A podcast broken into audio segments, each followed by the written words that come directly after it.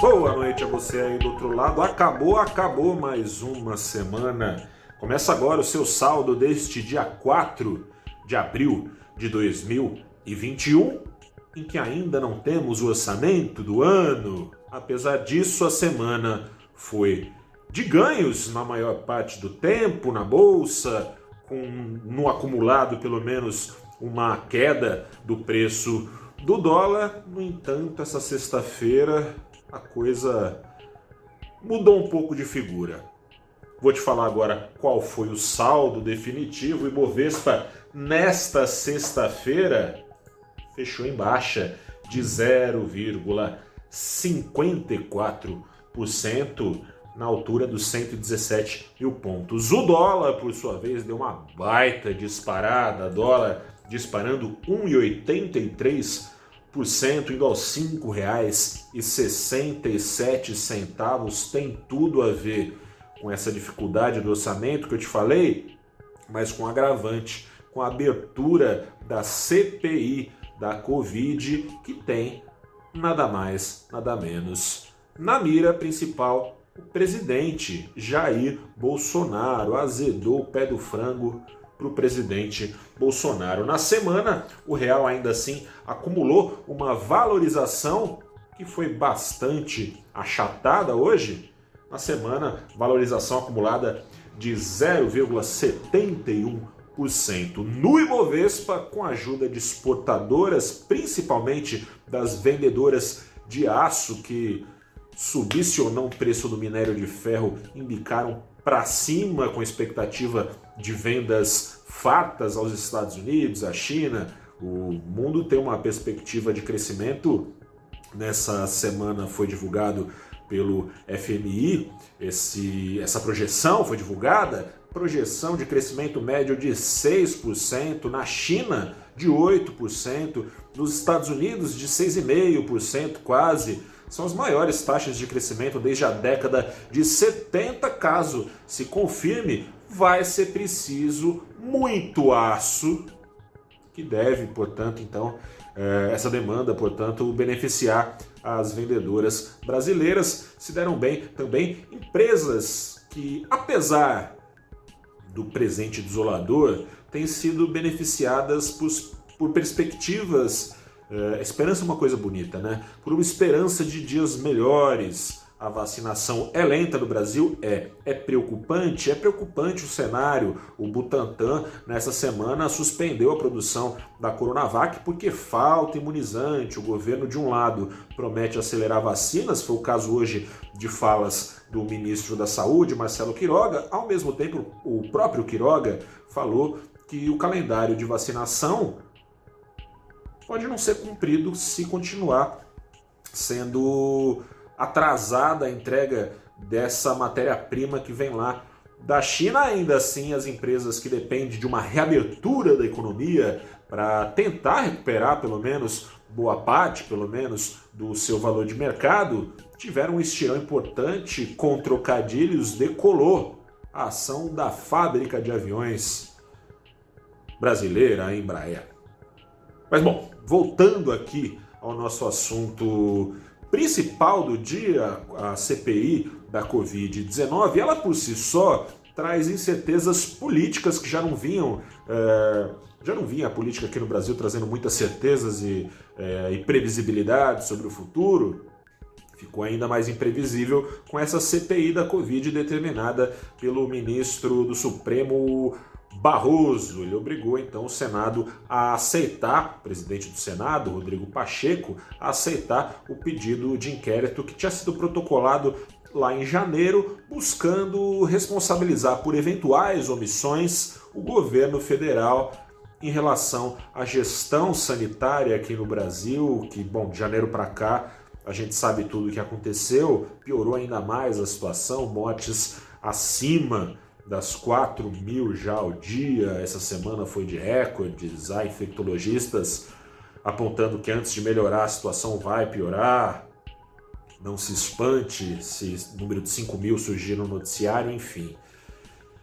Essa CPI prejudica o presidente por si só, como eu vinha dizendo, mas também em relação dificuldade que ele vem tendo de decidir o que fazer com o orçamento que recebeu do Congresso. A base aliada do presidente, quem precisa é, de oposição se tem aliados como esse, desenhou e aprovou um texto que maquia furos no teto de gastos. Né? O senador Bittar, diz ele, com anuência da equipe econômica e de outros ministros, colocou lá gastos, principalmente esses gastos foram subestimados, gastos com pensões e aposentadoria, abaixo do que de fato serão feitos em 2021. Contabilidade criativa, pedalada fiscal, lembra desses termos de pouquíssimos anos atrás que custaram o pescoço de uma presidência? Pois é, voltaram ao glossário do mercado do governo Bolsonaro acontece o seguinte, né? Se o, se o, presidente já, já ficava difícil para o presidente, num momento de popularidade em baixa, vetar é, essa maquiagem que foi feita para aumentar gastos com emendas parlamentares, gastos de seus deputados e senadores com as suas bases eleitorais e gastos também de alguns ministérios, caso do Ministério do Desenvolvimento, tocado pelo ministro Rogério Marinho. Estava difícil para o governo, nesse momento, para o presidente vetar isso, embora possa, por causa disso, cometer, caso execute, então, portanto, esse orçamento fictício, eh, na prática pode cometer crime de responsabilidade furando o teto de gastos. Estava difícil para o presidente peitar o Centrão? Tava. O Centrão, faz muito tempo, na figura do seu eh, principal líder, presidente da Câmara, Tulira, ameaçou o presidente, para bom entendedor, um risco é Francisco, de impeachment justamente por causa da questão sanitária. E vai ter uma CPI agora que tange a questão sanitária. Fica complicado o presidente peitar o centrão e coloca-se então numa situação um pouco complicada em relação ao risco fiscal no que lhe diz respeito à estabilidade do governo, mais no que diz respeito aos investidores, na estabilidade das contas públicas, risco fiscal que pode levar o Banco Central a elevar juros para conseguir se financiar, alinhando os rendimentos dos títulos públicos vendidos pelo governo federal à sensação de risco do investidor, elevando juros também eventualmente para controlar a inflação que pode ser turbinada como já vem sendo por alta do dólar. Investidor inseguro com a situação aqui no Brasil pula fora, busca dólares para investir lá fora, para investir seja em ações, seja é, em títulos públicos também de outros países. É, a situação está complicada, a situação não é simples não precisaria, a bem da verdade, nem dessa celeuma aí com orçamento, que precisa ser decidido, aliás, até o dia 22, é o prazo legal é, último.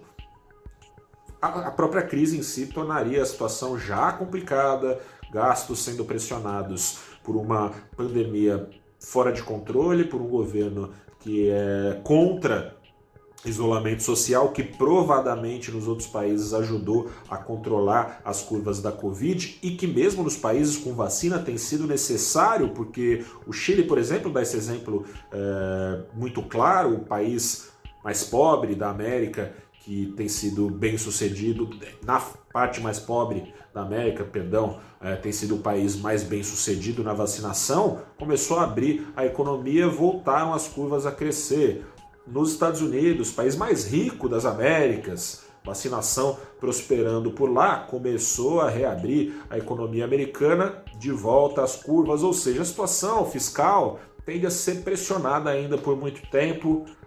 Terminamos essa semana, apesar do saldo positivo conquistado nos últimos dias na bolsa, num momento de tensão.